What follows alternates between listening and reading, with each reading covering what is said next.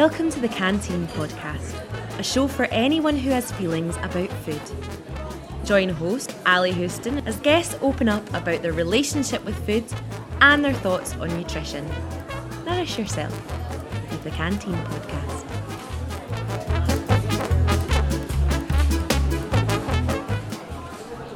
Hey everyone, welcome to this episode of the Canteen Podcast.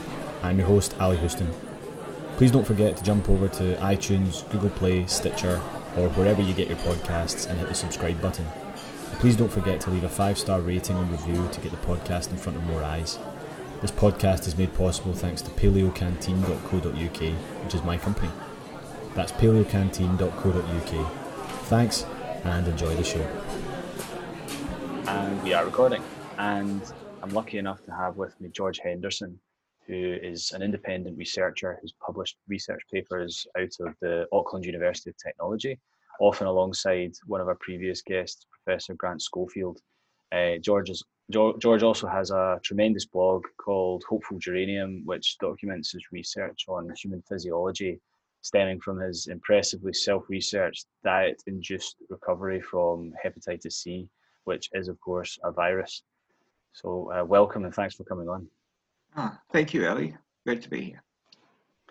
So, can you talk us through your understanding and thoughts on coronavirus since the first time you heard about it in China until now?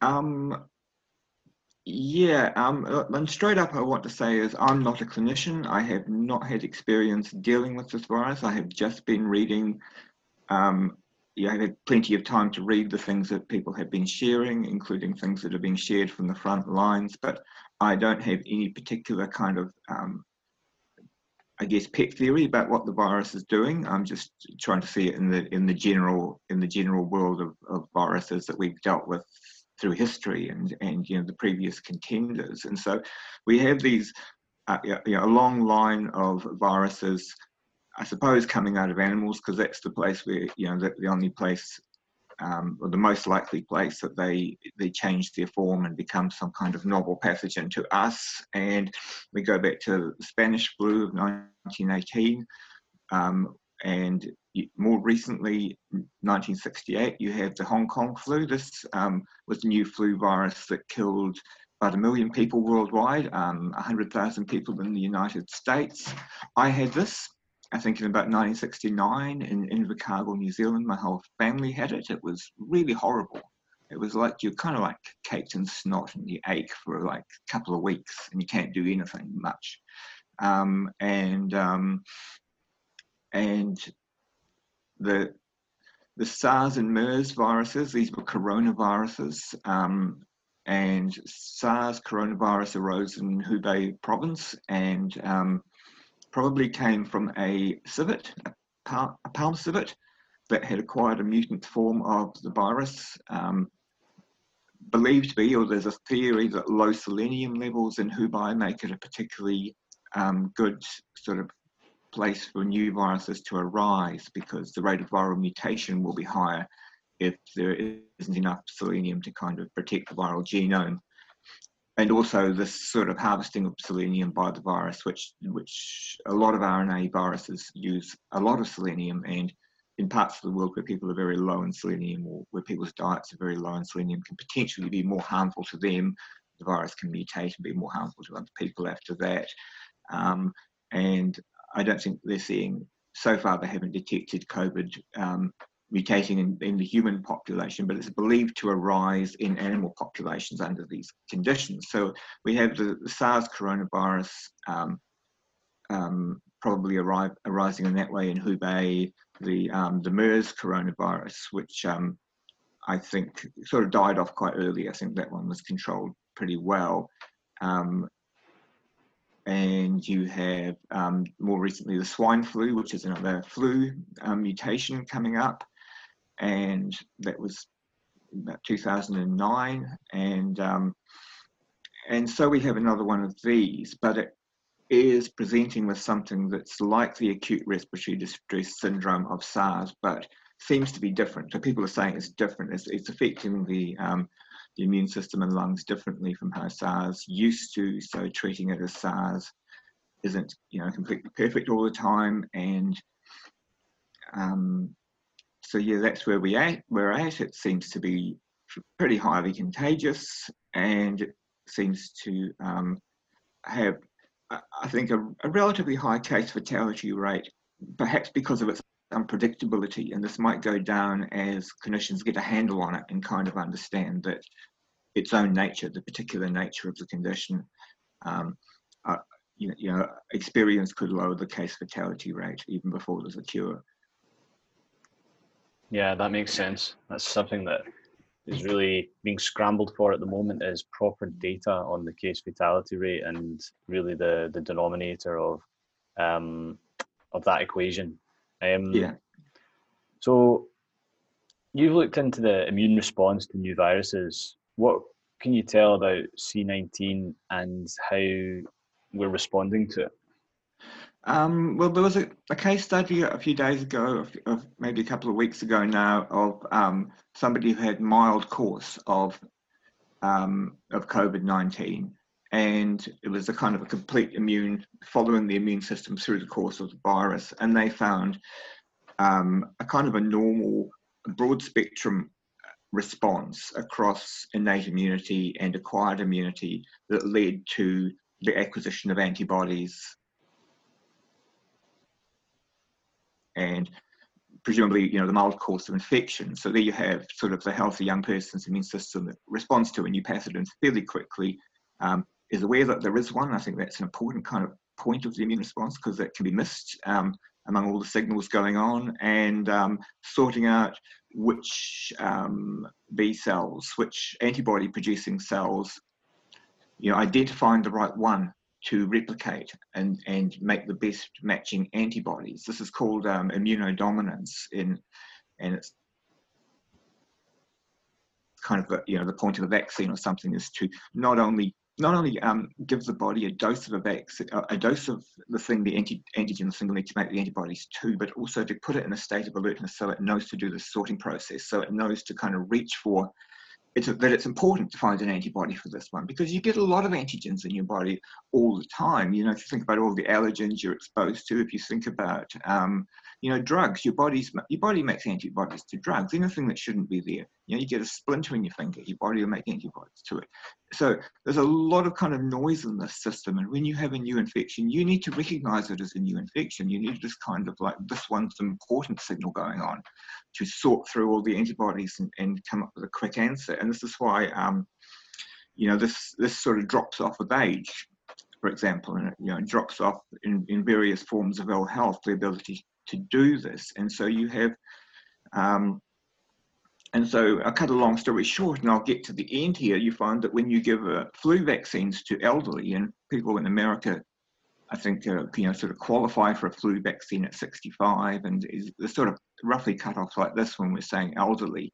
You give a flu vaccine to elderly people, and um, perhaps only 20 to 30 percent of them are are um, uh, immune to that flu strain after the vaccine. It's not very good for giving herd immunity in that population, where you'd probably want at least two thirds of them to be immune, and and um, so to cut a long story short, I found this out when I was looking at probiotic research because there's been quite a bit of research into probiotic probiotics and their effect on immune responses. And when you give old elderly people probiotics and you give them um, the flu vaccine, they are twice as likely, or sometimes three times as likely to have, you know, if they're healthy elderly people and you eliminate a few other categories, sometimes three times as likely to have um, the immune response that you want and what you call seroprotection, meaning that if they get the flu, they'll be protected against it. You know, if they're exposed to it, they'll be protected. And um, of course, when I read this, I was like, well, this is astounding, you know, two or three fold increase. This is a, a massive increase. This is great. But then I went and thought, well, how can you get a threefold increase unless you've got a really low immunity rate to start with? that's implying the baseline is quite low. So I went and dug in the individual papers to kind of find what the, the raw the raw rate of seroconversion and seroprotection, which are different ways of looking at antibody levels after a flu vaccine, are. And I found they were shockingly low, like 20%, you know, like 20 something percent is a pretty common um, a pretty common result. And I thought, well, no wonder that um, there's so much debate about whether flu vaccines actually work because, um, yeah. But, but that shows that the um, that the immune response sort of declines with age, and it but it also shows it's dependent on a factor that can be restored, which is um, signaling from the gut in this case. Yeah, that's the microbiome and immunity absolutely fascinates me. I um just as an anecdote had what I think may have well have been COVID nineteen a couple of weeks ago.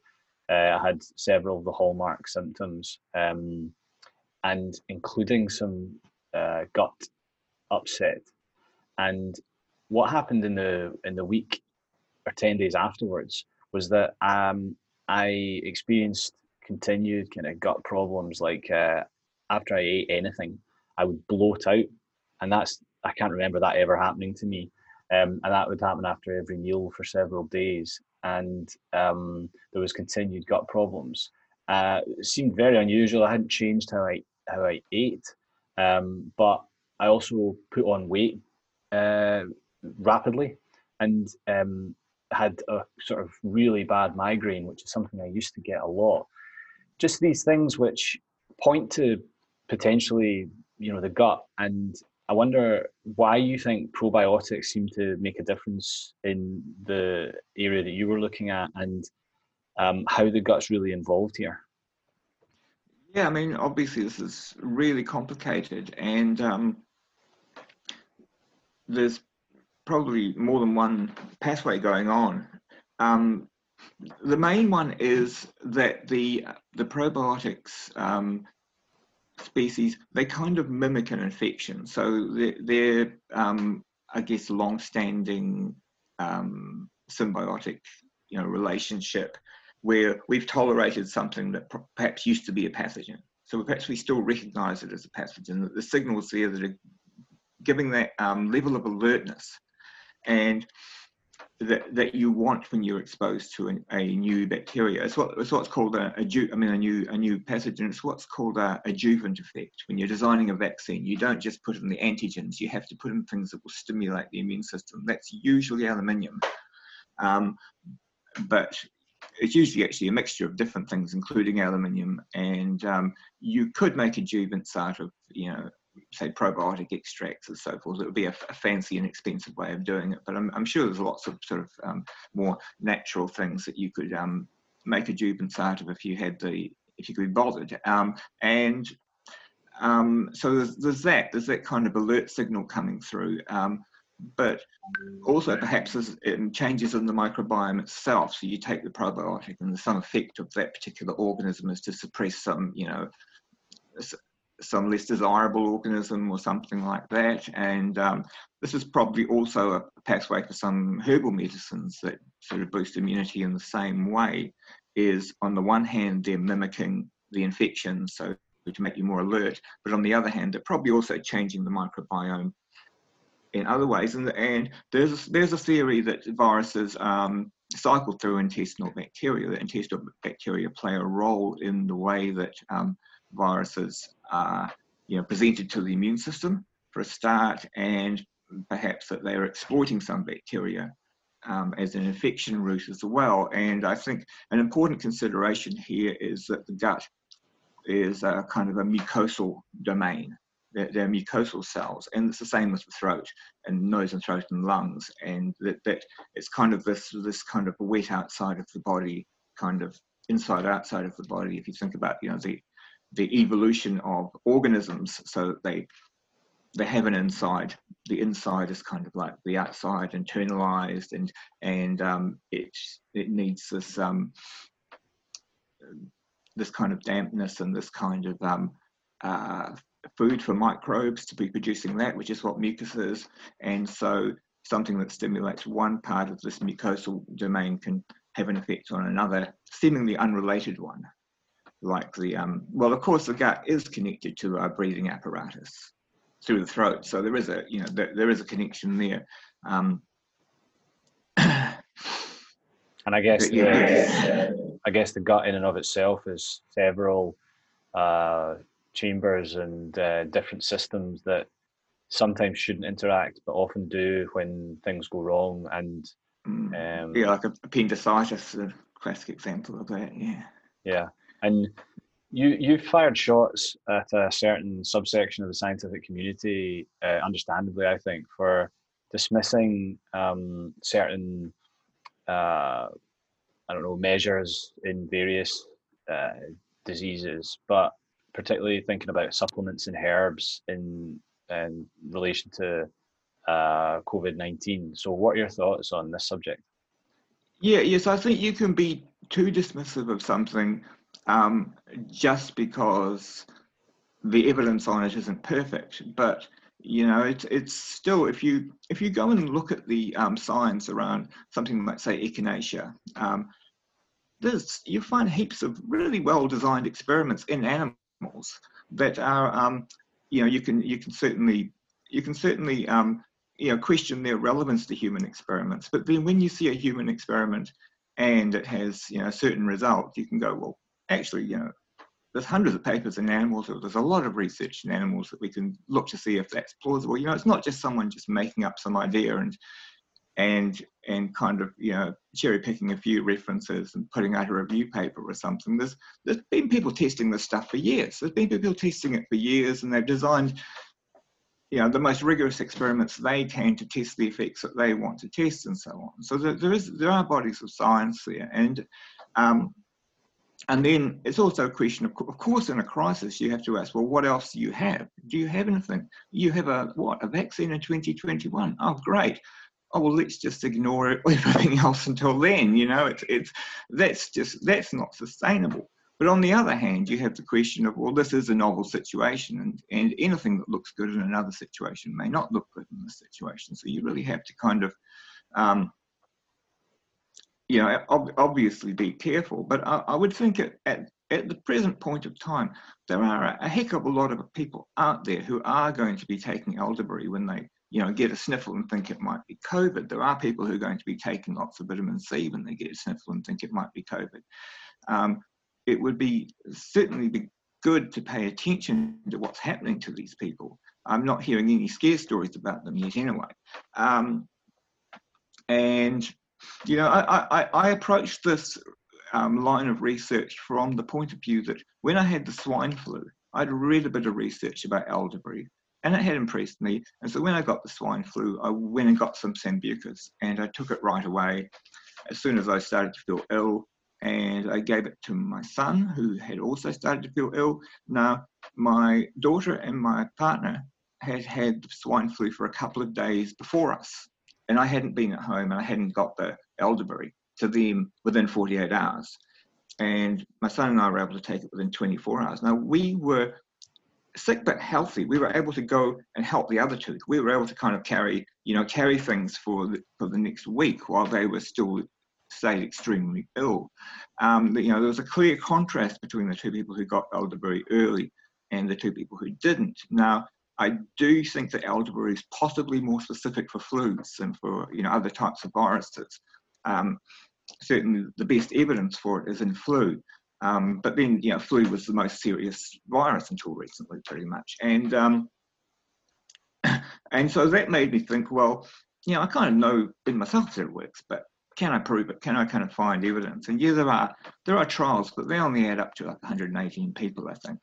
Um, good results, you know, like a, a, a um, you know, basically a halving of, of the flu infection rate, um, which is consistent with the probiotic hypothesis because you're, if you take something like that in the, in the first phase of an infection, you're raising your cytokine levels through, I'm not really sure what the pathway of the elderberry is, but you get this rise of interferon, um, interferon um, natural killer cells and in cytokines in general that's just making the response more more kind of rapid more kind of aware and you're more likely to go into that seroconversion and and and get the antibodies out of that um, but as I looked at that and I thought, well, yeah, I mean, this backs up what I think, but it's slim. There's only 118 people. There's only four trials and so forth.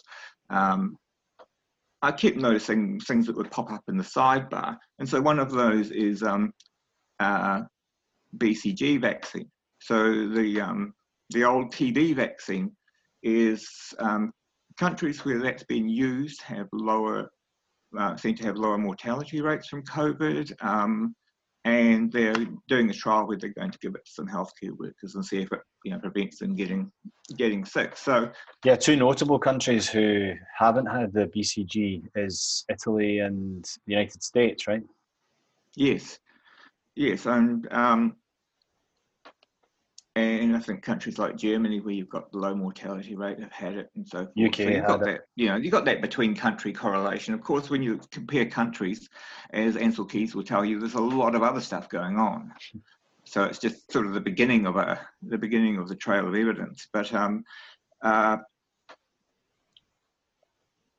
but then I, I see the BCG and I see well, probiotics are turning up and so I went and looked at the probiotic evidence, and that's more compelling because you've got, um, I mean, not that the herbal evidence isn't compelling, but the bulk, you know, you know, the size of the probiotic evidence is greater. So you've got more than a thousand people in trials with a um, pretty much have rate of upper respiratory tract infections and people taking probiotics, but you've also got a fairly sizable body of evidence about giving probiotics before vaccines. As I mentioned earlier with the flu vaccine, that shows these double seroconversion rates in, in healthy elderly. So you don't see an improvement in younger people, healthy adults, because they've got overall pretty good seroconversion rates anyway. And you, but you do have these improvements in the healthy elderly, and then you don't see them in the sort of hospitalized elderly. Again, because you know perhaps they're, they're too far gone for the probiotics to to help that much. But definitely in the group a very important group, I think, of you know, healthy elderly people who want to stay healthy because they're not going to stay healthy if they get the flu and they don't have the sero conversion. Um, in, in that group, you have um, um, the big differences. So you have this sort of, you have this um, more rigorous testing, which is testing the effect of a vaccine, where you've got a lab. You know, it's not self-reported. Did you get a sniffle or not? It's like, um, it's it's what are your antibody levels? What are you, you know? Have, have you got antibodies to the thing we've tried to give you antibodies to? So it's a very it's a very rigorous test. You're getting you're getting lab results, and I always trust you know lab markers way over anything that's you know self-reported. And um, you've um, and, and, and, you're seeing these effects which are consistent in both direction and size with the effects from the RCTs. So I think um, you can have confidence in that effect. And by extension, you can have confidence in anything that's going down the same path, like the BCG or the herbal extracts that have been tested in this context.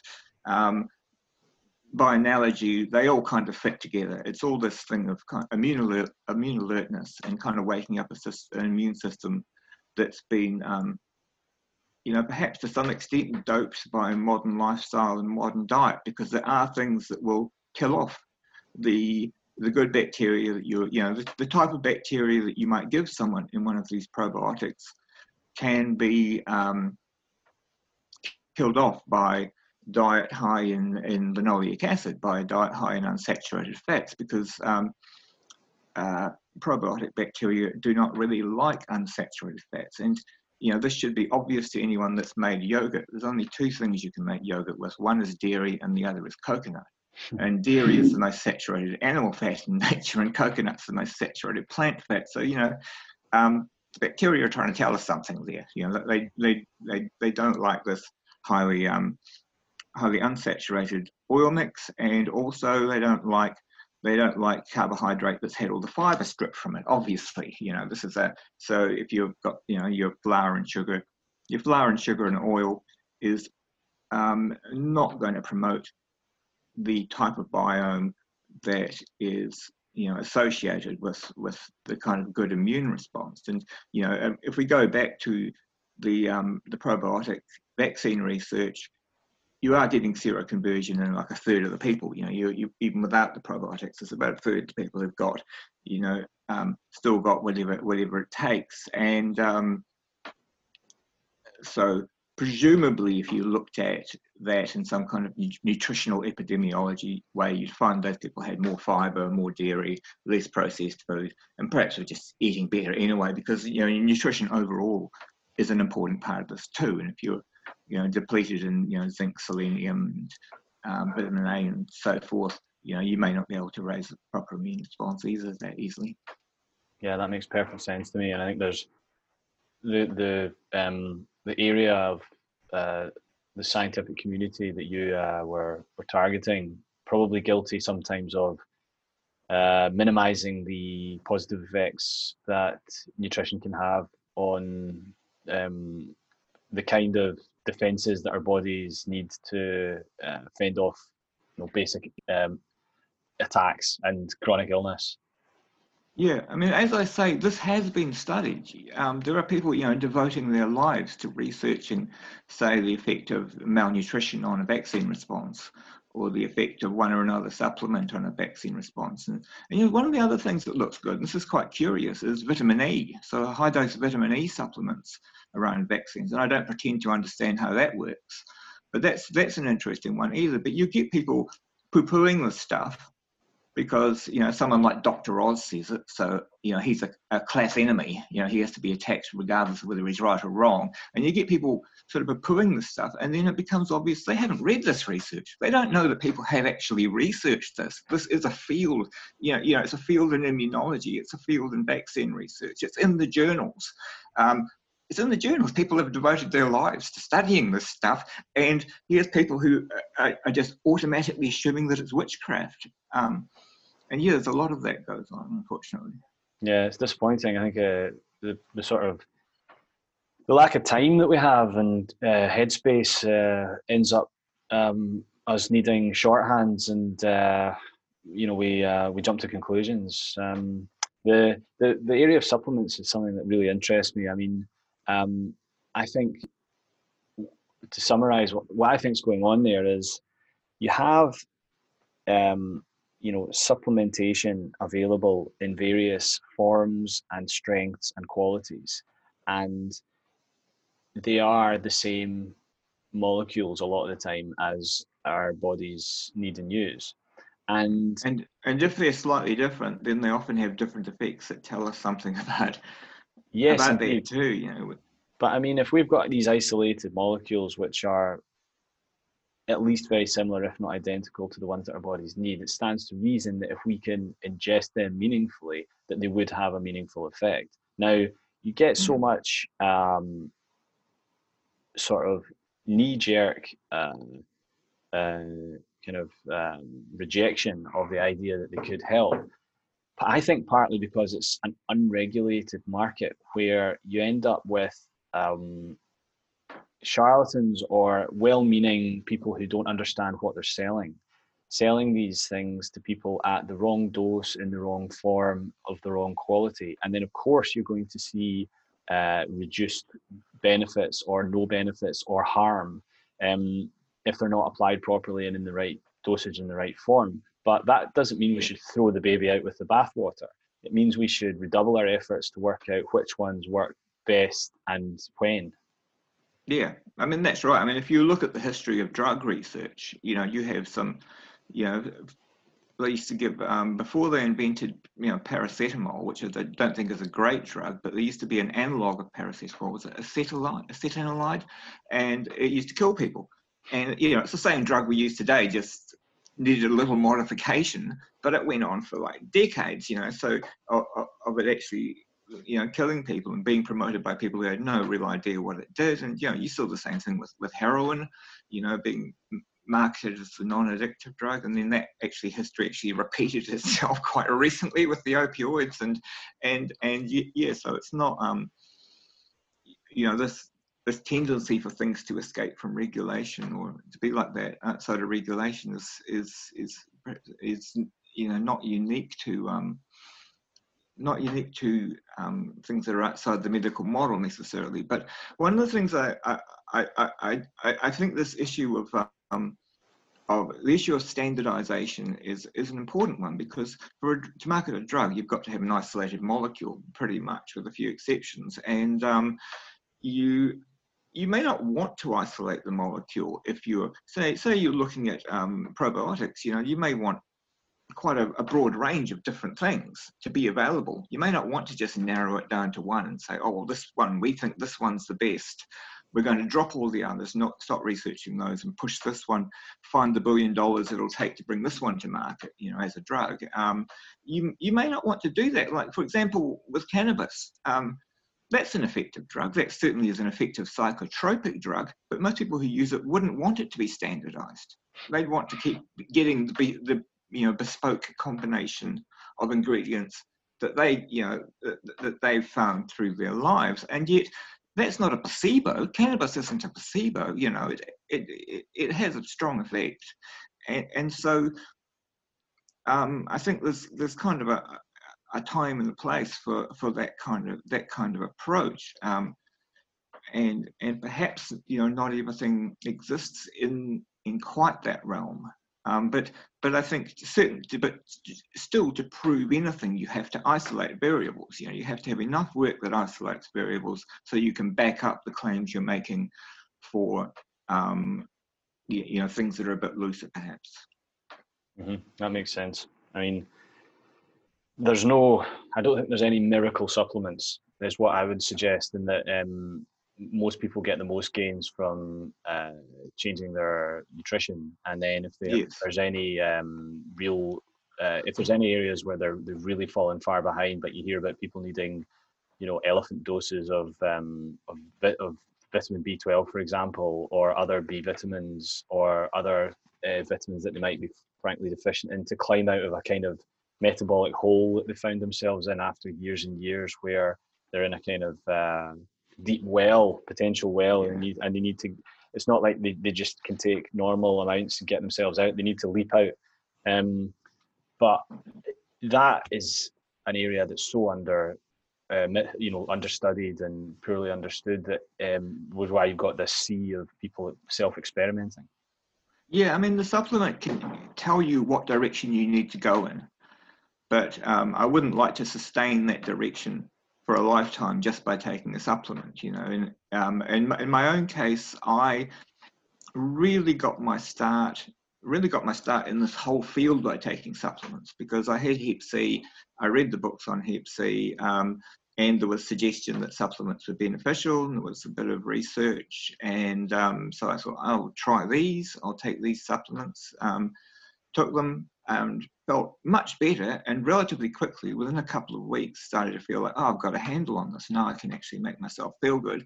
And took me a couple of years and i was mostly using supplements before i realized that um, i could achieve most of these aims by changing my diet um, and and then I didn't need the supplements anymore. But it really pointed me in the right direction. It really said, well, you know, oxidative oxidative stress is an issue for you, insulin resistance is an issue for you, you know, these kind of things. It, it kind of clearly highlighted these areas that then, when I was looking at um, general diet, um, I could recognize. I could recognize that because I'd taken high dose of N-acetylcysteine and it had made me feel you know, freedom from symptoms, that therefore um, a diet that took me in the same direction that that would, for example, would you know potentially have the same benefits because um, because um, a whole bunch of stuff that's supposed to improve insulin sensitivity had some benefit for me, but therefore just eating less carbs would have the same benefit. You know that that sort of thing. Yeah, it's um, it's kind of similar to me, you know, I was looking for um, something I could add, and Georgia Ede's spoken about this eloquently. That there's this a real desire in humans to add a magic bullet to what they're doing to solve everything. So whether that's a superfood like goji berries, or whether it's a, a, a pill from the doctor, the idea of removing things is much harder to get your head around at first. Yeah. Um, and so we've sort of covered it, talking about um, your your history there with Hep C, but what might be the elephant in the room for COVID is this potential metabolic risk factor, um, which is definitely correlated with viral disease death um, in other respects. So, what do you think the situation is with COVID 19? And things like diabetes and so on? And what do you think we should be doing going going ahead? Well, I, I, I think the risk is so kind of obviously stacked against people with metabolic disease that reversing those symptoms of metabolic disease, which we know we can do um, in most cases um, fairly rapidly, is something that that has to be protective. Um, how protective, you know, we'll find out. But um, if you get people out of those categories, if you get their blood glucose down, if you, um, especially, you know, get their breathing, because apnea is one of the is one of the kind of early targets of say a low carb intervention or you know fasting or one of these interventions is, is you know improvement in breathing is kind of by the um, you know respiratory quotient and by um, reduction of fat on the tongue and reduction of you know um, uh, perhaps uh, uh, factors that are constricting the airways and um, as well as the immune tone, all sorts of things that that um, uh, you would predict would be beneficial. Um, you know, just getting people out of those categories where they're, where they're at most risk of illness and taking them off drugs that might be um, dangerous in this context, because the people who are going to do best uh, for whatever reason are the people who become infected and who are not dependent on multiple medications um, because there's a whole lot of other factors that the doctor has to worry about. Do I increase this, decrease that? You know, there's all sorts of things that they, you, you know, your doctor's not going to have to worry about if you're not already medicated. And um, uh, and you can do this, you know, with, with, diet and, and supplements to, to, to a great extent. And one of the things I'm thinking about here is that it does not look good to be taking non-steroidal anti-inflammatories or be taking paracetamol because these are things that reduce the response to vaccines. So as well as there being a list of things that will enhance the response to vaccines as adjuvants. There are also things that will decrease the response to vaccines. And paracetamol is definitely one of those. So you have lower antibody levels and you'll have lower, you know, if you need to take these things, um, you, you, are potentially at higher risk and um, also not good in animal models of pneumonia. In a way, these drugs aren't good. So um, you you um, if you can you know manage pain, manage headache or whatever in some other way, I think you've you know you you're dodging a little a small bullet there. Um, mm-hmm. And then obviously the the usual advice about uh, removing sugar, veg oil, and um, and and flour, refined flour. Yeah, yeah, yeah, yes, uh, yes. I think those are those are the basic ones. Anyone who does those things is going to feel better. It's funny, like there's there's an understandable um, kind of voice, uh, collective voice that's trying to keep the the bandwidth clear about messaging on on what to do around COVID nineteen, and that particular group of people has been kind of vocal about saying, stop telling people to cut out custard creams when they're you know isolated for weeks on end. Mm. They should be uh, focusing on washing their hands and staying isolated and staying happy. But I don't see why you can't have um, you know an added bonus bit of advice which might actually help people thrown in there. Well, well, why not enjoy a steak or something? Why does it have to be a custard cream? You know, why? Why is it? But I, I mean, I, I I understand. Well, I don't really, because it's sort of so long ago and so far away, and the stuff did me so much harm. But I kind of understand people's emotional attachment to food, especially in a family setting, because um, you know, like sharing food can be an important family um, you know bonding thing. And um, cooking is often something family members are good at and baking is something people are good at and people want to be able to contribute with the thing that they're good at you know. So i, I certainly understand this in, in you know in um, you know the, the, kind of the sociological value of it. I just wonder if people can't give these perhaps people could give this advice about you know the custard cream or whatever in a context where they also told people all the other right things to do, you know. You know, okay, so you can enjoy this because, you know, you haven't eaten shit all day. so you, you, know now you can your kid cooks one of these yes, yes you can enjoy it you know perhaps that might be a more a more, a more kind of nuanced way of putting that message there mm-hmm. yeah but to just say but to just say this thing's valuable and you know don't give it up now is um i don't, I don't think that's helpful no no me neither so because because you know we may be in our bubbles now and we are going to come out of them one day and COVID is still going to be there. I mean, I mean, this is the thing. So if you look at, say, the probiotic experiments, it took um, several weeks of supplementation to get the best results. It took, you know, it, it, it's, you know, like two or three months at least. And, um, and, but we actually have that time, you know, we, we, we most people will have that time. Um, um, so certainly in, in my country, New Zealand, we may have beaten it altogether, may be able to get it down to nothing in a month, but um, it's um,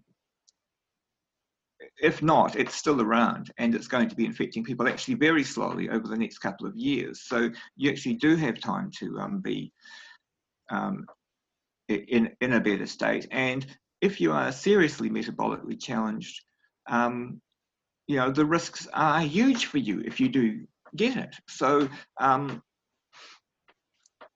um, yeah, it's a it's a very valuable investment for people investing in their health through through diet and exercise at the moment. It's a very valuable investment for some people, and it certainly shouldn't be discouraged. Mm-hmm. I agree completely. It'll be interesting to see how it all shakes out. Um, I agree that there's going to be this continued risk. You know, there's there's nobody who I've spoken to or read who has been able to rule out the idea that this will just become a, a seasonal thing, that it could mutate, and instead of the flu season being the, the, the really big worry, it could be that flu plus COVID season becomes yeah. the, the new sort of joint um, uh, risk every you yeah. know cold season. But I mean, yeah, the, the same thing holds true for COVID as as flu. Is that people who have compromised immune systems uh, compromised metabolic um, systems do worse. Yes. Yes, and and the numbers of fatalities in these categories are greater than the numbers for people with compromised immune systems at, at the moment. And that may be just because the compromised immune diseases are relatively rare, but um, the amount of death that you can chalk up just to the metabolic syndrome and you know and its ramifications is is enormous. It's most of the toll that I can see. Yeah, and of course, uh, the, the the bald fact that 13.7 approximately million people every year die from coronary vascular disease. So, you know, I hope that the tone of conversation around prevention of uh, unnecessary death looks at the huge figures there as well as the important um, specific viral response. Yeah, yeah, absolutely. Because that's something that I think fascinates me about this outbreak is um, there's a kind of ghoulish, uh, glued nature to the death toll, you know. And if we looked at the rolling death count from car accidents or coronary vascular disease then we would be equally horrified. And I know the nature of uh, an unknown novel viral pathogen is different because we don't know how to deal with it properly yet. And it's scary because of that. But if you look at the raw numbers, then they should they should scare you just as much for these other diseases. Yeah, yeah, and and know people are highlighting well TB is still killing um, you know, TB is a treatable disease that has gone on killing people and is still killing more people than COVID, or was at the last count. And um, you know, this is treatable. There are drugs for this. There's you know, nutrition has an effect on it, and so forth.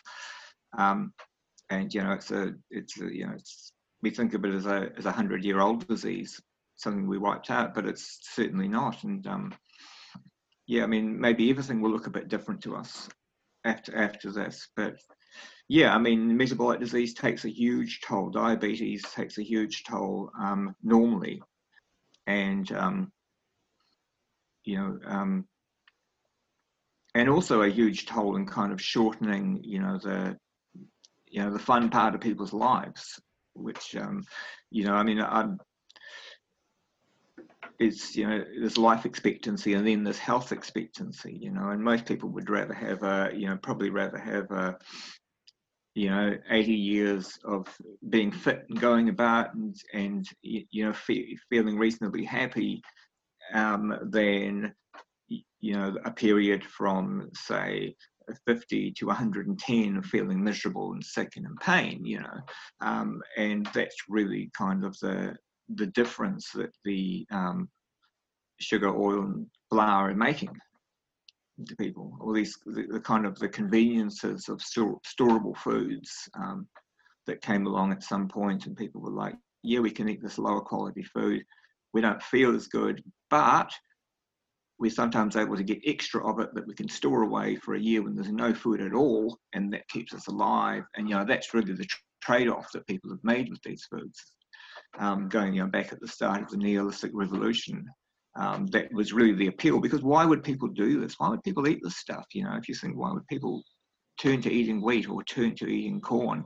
And the reason is that you can actually store it for a couple of years, and nothing that people ate before that could could be stored that long, could be put into a dry form and stored that long, and you know that's going to be a lifesaver for some community at some time over history. Absolutely, and allows you to uh, feed more people and um, plan and uh, trade for you know bigger wealth and uh, raise armies and conquer. And yeah, yeah, and build yeah build cathedrals and so forth. Yeah, yeah. I, I, love all that stuff. Um, you know, that's kind of the reason that I call my business Paleo Canteen is really the logic of paleo rather than the dogma of the diet itself. Yeah. Um, which I think is is good logic. You know that we should uh, emulate um, to a reasonable extent the uh, conditions under which our bodies evolved. Yeah, yeah, yeah. That, that's it. You know, we we we evolved within certain parameters. We evolved to deal with certain things quite well, and then there were other things that we didn't have to think about you know we didn't have to evolving we didn't have to think about you know large amounts of carbohydrate freed from their fiber and other and other um, sort of conditions. We didn't have to think about concentrated linoleic acid. Um, a few things that were relatively rare in the past have kind of swamped us and lots of things that were common in the past have more or less disappeared and including bacteria as well as and other other kind of symbionts and pathogens as well as um, as well as items of food. And so and so here we are. And and you know backtracking on this trend produces results. It produces you know quite remarkable results. So yeah I, and circling back round to to supplements because it's an area that i'm i've kind of done a bit of experimentation myself and it's mainly from reading other people's accounts of how they've done there's particular set of uh, uh, there's a forum called Phoenix Rising. I don't know if you've ever been on those ones. Yes, yes, um, that's a chronic fatigue yeah. site. And yeah, no, that was an early part of my um, reading because it kind of tied in with um, a lot of what I was reading about hepatitis as well. And really, some of the people there are in a desperate state and have been for years and are trying stuff that to a casual observer like I was just seemed you know beyond the pale really maybe even dangerous and um, but i mean these are people who have been failed profoundly by their doctors um, because the doctors don't have uh, any understanding or training in what might be done. And in truth the, neither do the uh, the patients and they're they're just having a you know a, an educated stab in the dark almost um, and you know, I, I kind of, um, you know, tried various things that some felt maybe feel better, some made me feel nothing, and some maybe, you know, had deleterious effects that made me stop it. But um, I wish there was a better uh, source out there that could say, you know, within these parameters, you know, for this, that, or the other thing, you should try this, that, or the other thing in these doses from this manufacturer you know yeah. and i don't know if there is something like that do you know if there is well i know for um i know for hep c that by the time I got on to looking at this in about 2003. There was a book called The Hepatitis C Handbook by John Dolan, and that had a summary of supplement research on Hep C that I found really useful and that took me, you know, it was my starting point. So I think this can be done for something like Hep C. Um, it's a little bit more complicated with chronic fatigue because you have more interplay with genetic um, um, variation. You have more interplay with the um, MTHFR allele, you know, variation. Um, one methylation variations is, I think, a big part of the Phoenix Rising um, protocols, and and these, you know, vary widely between people. So. Um, so, so that sort of thing complicates things. As soon as people have to consider their own genome, um, things become a lot more complicated. And I prefer I prefer things where you don't have to. yeah, and I suppose diet's one of those that there's not really a genetic um, variant that I can think of that should prevent you from removing uh, veg oils, sugar, and flour from your diet. No, no, no, definitely not. There are um, there are certainly genomes that will predict you'll get more benefit from, say, removing um, seed oil. Um, you know, there are things that in, influence the rate at which you produce the arachidonic acid from linoleic acid and how much it interferes with your omega-3 metabolism and things like that. Um, but yeah, yeah, in, in general, um, I think for one thing, the amount of excess at the moment is so great that um, no one's going to need that much because no one ever had that much before. Mm, yeah.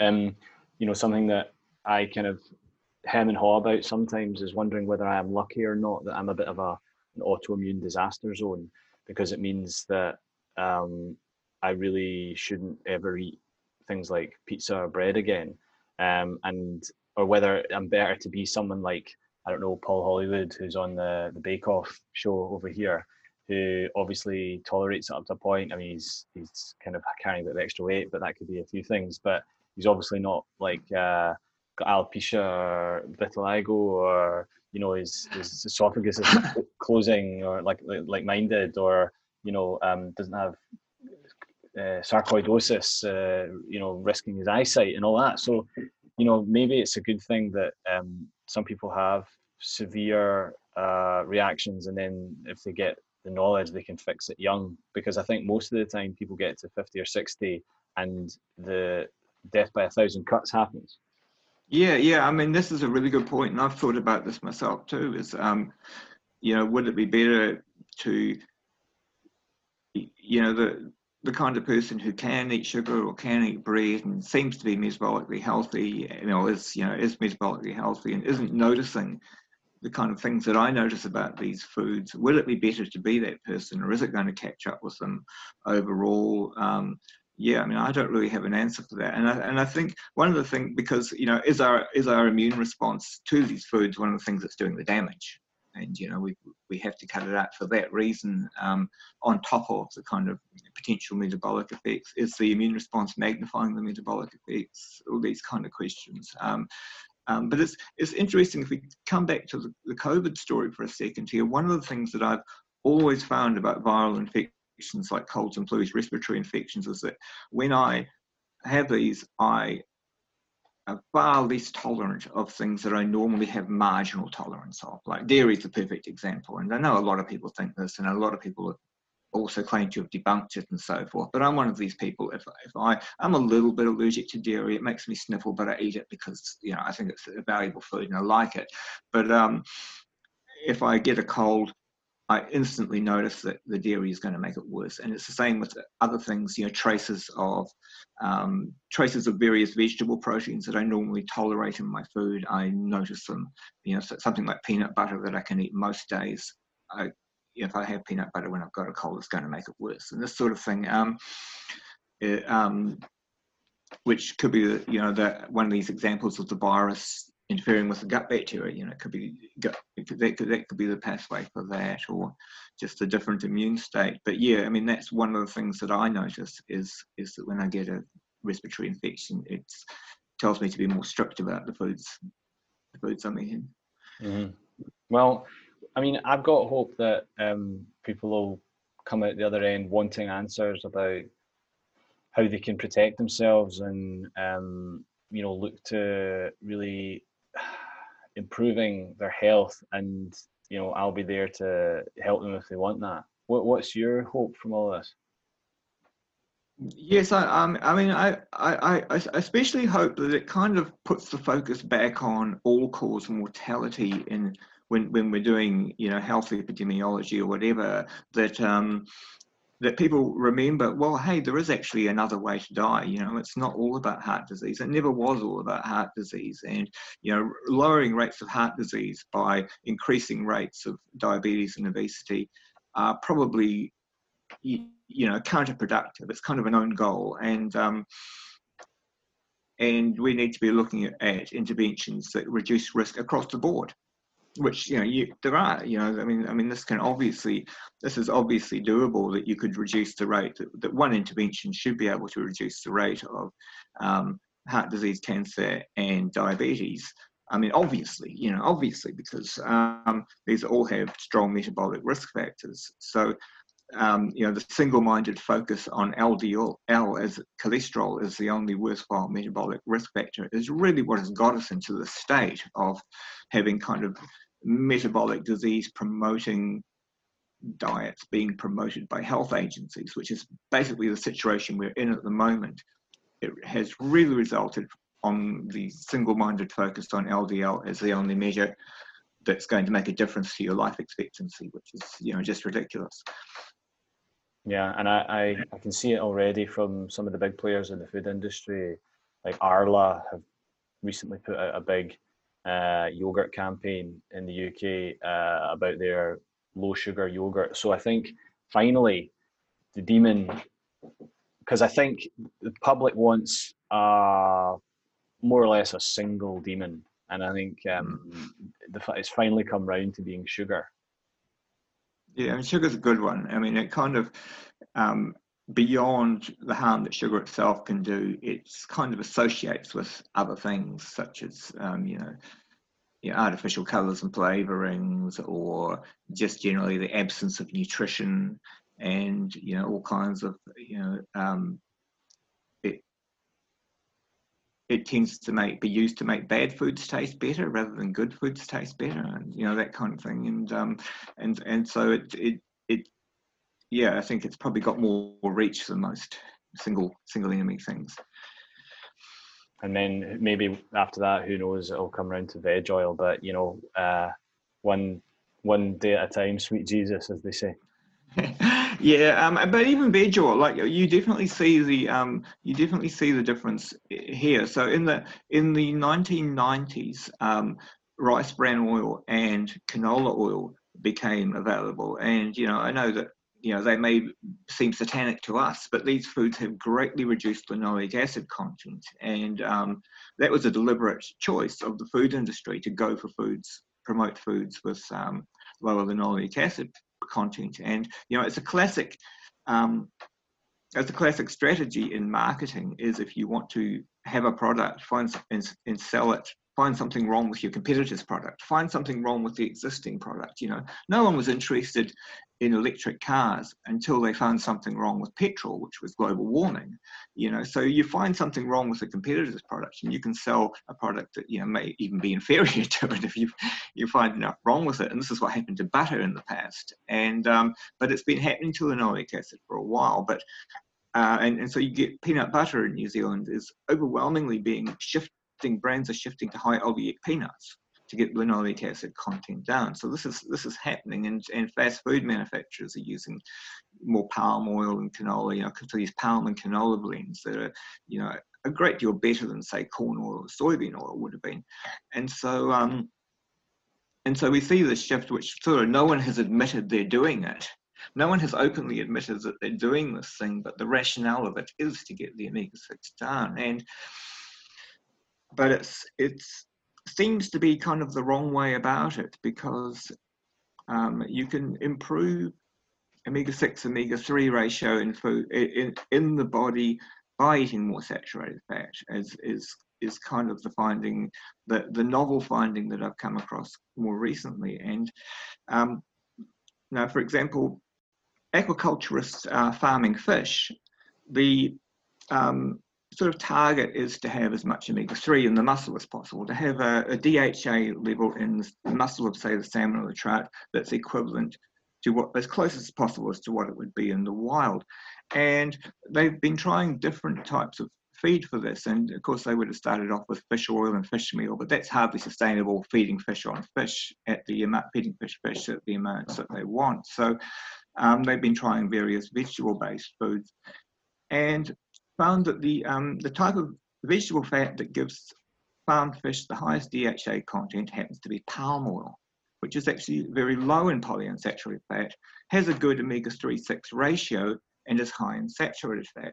And um, the finding is that the saturated fat, you know, sort of protects the omega-3 and gets it out to the body, whereas having an oil higher in omega-6 or even higher in oleic acid decreases the amount of omega-3 that gets through. And so, well, this is fascinating, but as fish, does it relate to humans? Well, what I've found is that, um, you know, we are evolved from fish ultimately, and um, this mechanism because it allows mammals to conserve a rare nutrient, it allows mammals to make better use of a, a rare but very valuable nutrient, which is omega-3 fatty acids, that it seems to have been conserved all the way down from the fish to us. So you have rodent studies where you, by feeding rodents um, dairy fat usually, you can get higher omega-3 levels than if you feed them, say, you know, rice, uh, sorry, um, say soy oil, which has got some omega-3 in it, or canola oil, things like that. So you find that you know, dairy or having dairy in the diet is um, optimal for putting omega-3 into the bloodstream, even though the dairy is low in omega-3 itself. The type of saturated fats in dairy have a sparing effect on omega-3. So they, um, and the omega-6 has the opposite effect. Um, and there's four studies in humans where there are two studies um, from France where they're in a monastery setting, they are feeding two different types of diet, and one has um, one has butter and canola oil, and the other one has something like corn and canola oil, and finding that you get much higher omega-3 levels when you're feeding the, the butter along with the um, along with the canola oil, and that was mainly for um, DHA in that study. Now, interestingly, they found they didn't get the same effect when they artificially boosted the saturated fat content of the butter by adding crystallized myristic acid to it. So, kind of, um, uh, I'm not sure if that would apply if you were just eating more butter, you know, if they just increased. I'd like to see one where they, they just had more butter and, and didn't try and do it that way. But you, are getting these um, good increases. And then there's another one, so there's two of these, two, two studies like that. There's one where um, they're um, feeding infants on a dairy fat and plant fat mix versus a plant fat mix, and they're finding that the dairy fat and plant fat mix gets a, a DHA level comparable to breast milk or comparable to a DHA supplemented diet. Again, that's much better than the, the seed oil diet. And then there's an um, experiment from Australia where they um, gave people fish oil. This is a this is quite an important one because we really want to know, you know, what is the fate of fish oil when you tell people to take it. And they gave people fish oil on the one hand with an omega-6 diet, and um, on the other hand with a um, a diet of a bit of extra butter and a bit of extra chocolate and they for, for the saturated fat, and they found a doubled level of EPA in the cholesterol esters and, and higher EPA in red blood cells. And this is a very significant increase in EPA and I, you know, an increase in the omega-3 index, which is a very good marker of health and predictor of cardiovascular disease, coronary calcium and, and, and things like that. And um, and in that case, also there was a rise in LDL cholesterol. So the LDL cholesterol went up because of the saturated fat, but that effect put more EPA onto, onto it. Now, the only nutrient, as far as I know, that is approved as a drug by the FDA is the Vascepa, which is an EPA um, ester, I think, something that puts EPA into your bloodstream, gets it past the normal thing where it's broken down by the liver and actually gets it into your bloodstream, and it seems to have a similar effect to what feeding the fish oil with butter or with saturated fat would have had. So, so we've only got these four studies in humans. Um, the mechanism does seem to be conserved all the way from the fish, and if you have you know butter with your fish, you're getting more fish oil out of it in your blood. You're getting more of the fish oil appearing in your blood where you want it to be and where it is associated with lower cardiovascular disease. Now, of course, if you only do your nutritional epidemiology co- comparisons using um, uh, substitution, you know, we replace this with that, you know, in, the, in our model, not, not in real life, but in our model, we replace this with that. You're never going to see these combined effects of foods um, that you can see in an experiment, you know, when you say what happens if we combine butter and fish oil? Well, combining butter and fish oil looks like a good idea. And um, so, so I think now we can start to explain what went wrong with the whole seed oil theory. Um, by looking at the, um, you know, the, the fate of omega-3 in the body. Fascinating stuff, and uh, good to know that uh, I've got a, a good nu- nutritional reason beyond just the amazing flavour of having butter with my mackerel. Yeah. Um, so I really appreciate you taking the time today, and um, maybe you could tell people where they can find you online. Oh yes, you can find me online at um, um, Guess on Twitter, Puddleg, P U D D L E G, and um, you can also find me. Um, I work for with Grant Schofield for a business called PreKure, and we have online courses where we um, training health coaches, but also just giving people. Um, if, if somebody just wants a background in um, nutrition or the use of the ketogenic diet or, or, or these kind of areas, there are also courses that are sort of matched to those um, those things, and that's PreKure capital P R E, capital K U R E. And um, we also do run free courses from time to time so people can try various sort of lifestyle approaches. Um, so, yeah, check that out. Brilliant. I'll put that in the show notes. Um, fantastic. Well, uh, take care and stay safe amidst all the, yeah. the COVID stuff. And um, I really appreciate you coming on again. Yeah, thank you, Ally. Thank you very much. Nice speaking to you. Thanks for listening, everyone please don't forget to jump over to iTunes, Google Play, Stitcher, or wherever you get your podcasts and hit the subscribe button. And please don't forget to leave a five star rating and review to get the podcast in front of more eyes. This podcast is made possible thanks to paleocanteen.co.uk, which is my company. That's paleocanteen.co.uk. Thanks, and see you next time.